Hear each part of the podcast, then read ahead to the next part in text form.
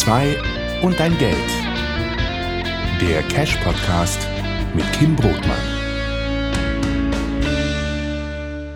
Gerät der Klimaschutz durch die aktuellen geopolitischen Krisen wieder ins Hintertreffen?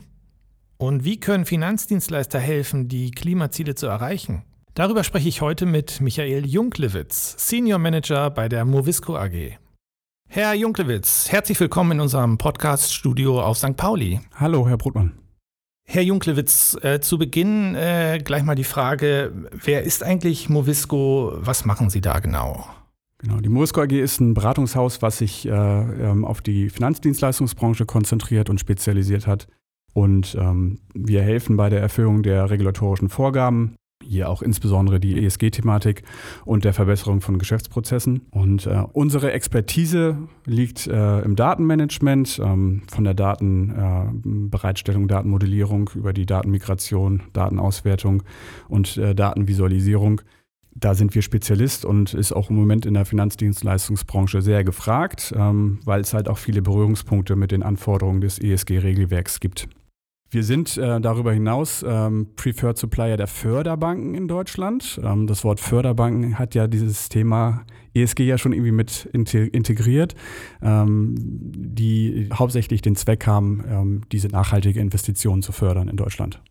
Das heißt, mit dem Thema Nachhaltigkeit sind Sie sozusagen täglich befasst in Ihrer Arbeit? Genau, genau. Wir sind sowohl, was das Fachliche äh, nachher angeht, als auch auf der technischen Seite in den Banken sind wir, sind wir mit dem Thema immer wieder konfrontiert. Und ähm, allerdings auch, das muss man auch sagen, äh, selber als Firma sind wir mit dem ESG-Rating jetzt letztes Jahr das erste Mal in, in Berührung gekommen. Ähm, wir mussten im Zuge des Lieferkettengesetzes äh, als Dienstleister auch das ESG-Rating ablegen. Wir wurden mit der Bronzemedaille ausgezeichnet. Ähm, ja, wenn man sich mal so eine Normalverteilung anschaut der gerateten Unternehmen, liegen wir im Prinzip genau auf dem Scheitelpunkt und ähm, wissen jetzt auch, was wir als Firma an Nachholbedarf an der einen oder anderen Stelle noch haben, insbesondere was Dokumentation angeht. Ich glaube, das betrifft viele Firmen, dass zwar vieles ähm, schon nachhaltig gelebt wird, aber noch nicht dokumentiert ist.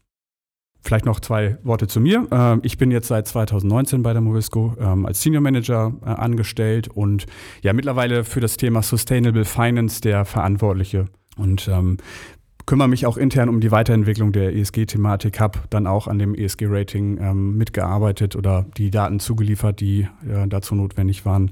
Ähm, Vielleicht noch ein, zwei Worte zu meinem Werdegang. Äh, ich habe erst eine Bankausbildung gemacht, ähm, dann Diplomkaufmann im Masterstudium abgelegt und äh, meine weiteren Schwerpunkte sind ähm, Gesamtbanksteuerung und ja, das fachliche Datenmanagement an sich. Das heißt, Sie kommen aus der Bankenwelt und ähm, blicken jetzt auch in die Bankenwelt sozusagen von außen beratend. Genau, ich habe ähm, vom Service über die Beratung bis die interne Abteilung Controlling eigentlich alles gesehen in der Bank. Aber damals war ja wahrscheinlich das Thema Klima jetzt noch nicht so im Fokus, oder? Könnte ich mir vorstellen. Nee, das, äh, das Thema äh, Nachhaltigkeit ist jetzt mit der, mit der ESG-Regulatorik eigentlich in die Banken reingekommen, kann man sagen. Genau. Mhm. Ähm, wie können denn die Banken heute dabei äh, dazu beitragen, die Klimakrise zu bekämpfen? Was können die Banken tun? Die EU-Kommission hat sich mit dem ja, sogenannten Green Deal äh, ähm, große Ziele bezüglich des Klimas gesetzt ähm, und ähm, diese Ziele sind mit einem sehr, sehr großen Investitionsbedarf versehen. Also man redet hier von Billionen von Euro in den nächsten Jahrzehnten, die ähm, erforderlich sind, um die Ziele umzusetzen. Und diese Ziele, diese Investitionssumme, das lässt sich durch die öffentliche Hand, durch die Staaten nicht äh, alleine stemmen. Und die äh, EU möchte hier ja, die Rolle der Banken in einer Volkswirtschaft ähm, nutzen, nämlich Kapitalfluss steuern, äh, Investitionen tätigen, die Kreditvergabe steuern, um äh, ja, nachhaltige Investitionen zu fördern, um hier im Prinzip einen Hebel anzusetzen, ähm, damit die, die Banken ihr Kapital, ihre Investitionen in nachhaltige Projekte stecken. Diese Hebelwirkung, von der Sie gerade gesprochen haben, ähm, inwieweit lässt sich die denn übertragen auf den freien Finanzvertrieb? Denn die meisten unserer Hörerinnen und Hörer sind ja freie äh, Finanzvermittler. Wir sehen die Aufgabe, äh, die Hebelwirkung zugunsten nachhaltiger Investitionen zu nutzen, nicht nur bei den Banken. Aus unserer Sicht sind Versicherungen, die Immobilienbranche an sich und nicht zuletzt auch die Finanzvermittler gefragt. Ähm, ich sehe das eigentlich so, die gesamte Finanzdienstleistungsbranche ist Adressat dieser, dieser Aufgabe. Und ähm, der freie Finanzvertrieb ist eine wichtige Schnittstelle zwischen dem Kunden und dem Finanzdienstleister am Ende. Und mit der Einführung der ESG-Abfragepflicht ist auch für den Regulierer diese Aufgabe klar gemacht worden oder von Seiten des, der Regulierer diese Aufgabe klar gemacht worden. Hier gab es ja Anfang 2023 auch noch eine Anpassung des Geltungskreises der Abfragepflicht bei den Finanzvermittlern. Mhm. Aus unserer Sicht kommt jedoch den, dem freien Finanzvertrieb als unabhängiger Vermittler eine indirektere Hebelwirkung zu. Der Kunde hat ja im Rahmen der Präferenzabfrage die Möglichkeit zu entscheiden, dass er nicht in Nachhaltigkeit investieren möchte. Und der Berater hat ja unabhängig und objektiv die Entscheidung des Kunden im weiteren Prozess zu berücksichtigen.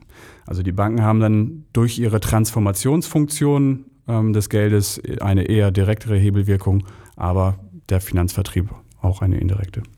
Wenn Sie mal auf die Finanzbranche als Ganzes äh, schauen, Herr Junklewitz, die ist ja seit ein paar Jahren jetzt dabei, sich so ein grüneres Antlitz zu geben. Wirkt das glaubhaft auf Sie? Hm, ich glaube, hier muss man unterscheiden zwischen den drei Buchstaben in den ESG-Kriterien, also E, Environment, äh, Social und Governance oder Corporate Governance wird es ja auch genannt. Ähm, was, was das Thema Environment angeht, äh, vermutet man ja die Finanzdienstleistungsbranche eher nicht als die größten Klimasünder. Mm, ja, und Environment ist ja, wenn man das grüne, grüne Antlitz, ähm, man vermutet ja Environment eigentlich eher dahinter. Ähm, durch die Investitionen zum Beispiel in braune Technologien, ich sage jetzt einfach mal Kohlekraftwerk, ähm, werden sie dann indirekt zum, zu einem Klimasünder. Und ähm, diese Hebelwirkungsfunktion, die, die der Finanzdienstleistungsbranche jetzt zugutekommt, zwingt die Banken und die Finanzdienstleister ja zu einem grünen Denken. Und ähm, aus meiner Sicht ist es dann nur logisch, wenn die Banken, die Finanzdienstleister, äh, da auch Marketing betreiben. Ich sehe bei den Finanzdienstleistern ähm, eher die Bestandteile S, also für Social und G für Governance, als Punkt, wo die Glaubwürdigkeit oder die Glaubhaftigkeit fehlt und auch schwer herzustellen ist. Sicher betrifft das nicht alle Dienstleister, Finanzdienstleister. Äh, aber wenn eine Bank zum Beispiel in Schieflage gerät, kommen dann meistens Themen hoch, die genau diesen Aspekten zuwiderlaufen. Und das ist dann etwas, wo der Sektor definitiv noch Nachholbedarf hat. Dann blicken wir mal auf die Vermittler- und auf die Kundenseite, Herr Junklewitz. Ähm, der AfW, der Vermittlerverband, hat gerade erst vor kurzem bemängelt, dass die gesetzlichen Vorgaben zur Präferenzabfrage so kompliziert seien, dass von Verständnis und Akzeptanz bei Kunden und Vermittlern gar keine Rede sein könne. Äh, beobachten Sie das auch, dass es im Bereich ESG noch äh, zu viele Unklarheiten und auch äh, so rechtliche Grauzonen gibt? Ja, die Komplexität ist abschreckend. Also durch meine Zeit in der Bank weiß ich, was es heißt, den Kunden äh, in Wertpapieranlagen zu beraten. Und äh, ja, mit MIFID 2 äh, wird das Ganze jetzt ja nicht leichter. Mm. Und es kommt halt insbesondere bei diesem Thema darauf an, dass alle Parteien voll und ganz hinter dem Thema stehen.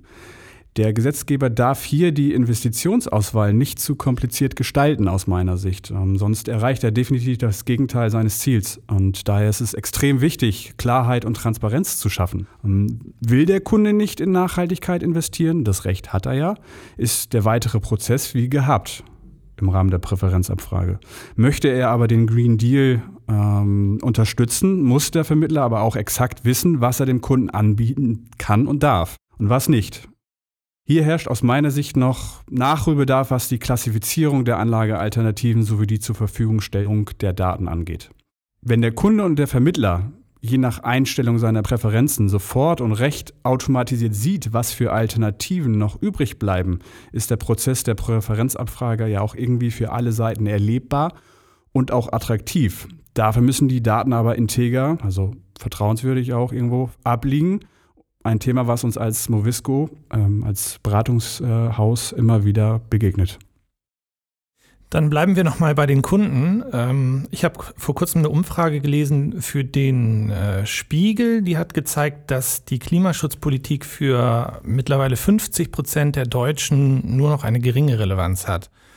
Äh, haben Sie auch den Eindruck, dass das Klima gerade so ein bisschen wieder ins Hintertreffen gerät, auch aufgrund der aktuellen geopolitischen Krisen, Ukraine-Krieg und so weiter?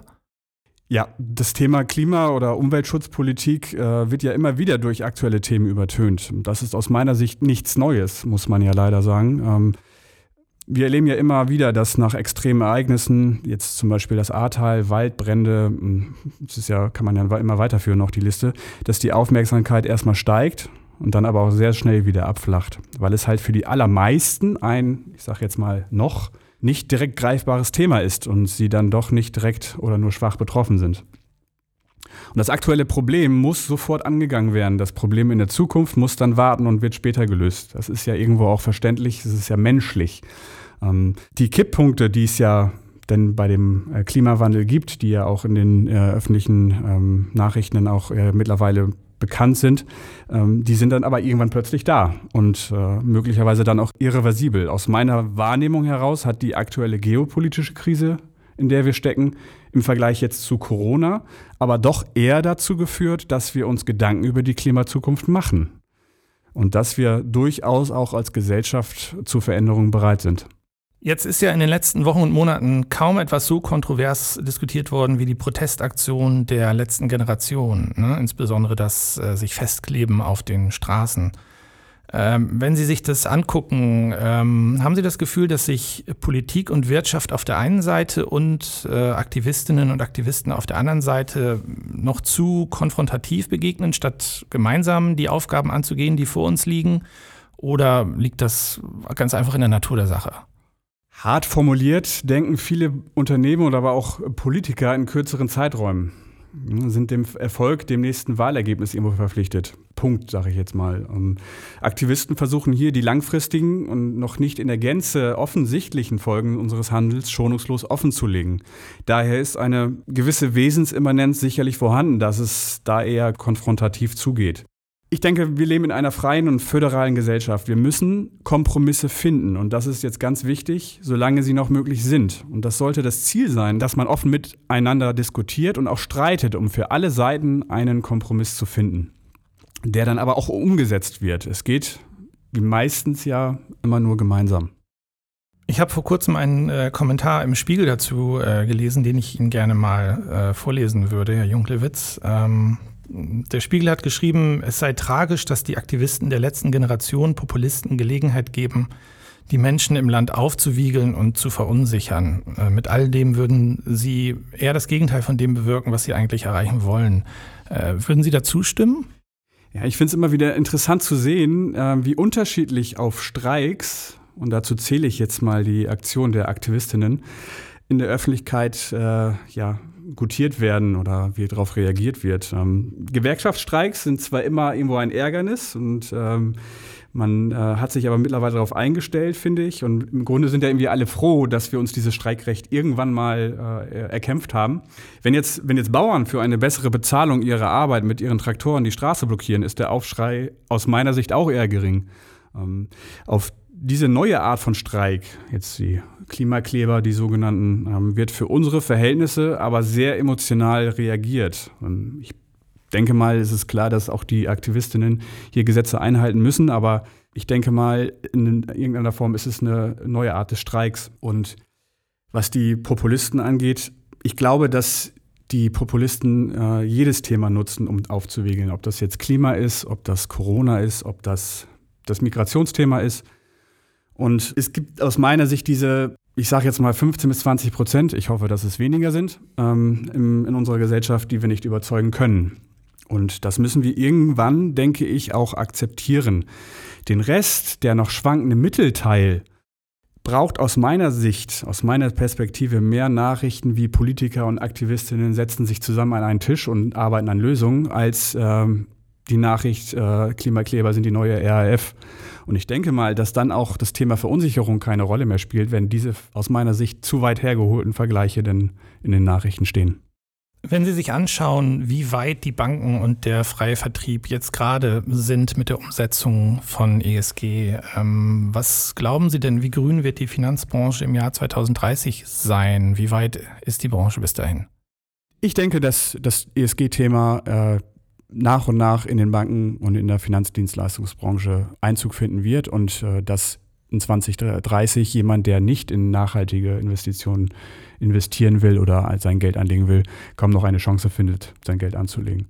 Und das wäre mein Ziel, mein Wunsch. Und ähm, ich denke mal, das ist bis 2030 auch zu schaffen. Wenn wir sehen, das ist noch ein, fast ein Jahrzehnt irgendwo und ähm, da bleibt noch eine Menge Zeit, um das Engagement da voranzutreiben.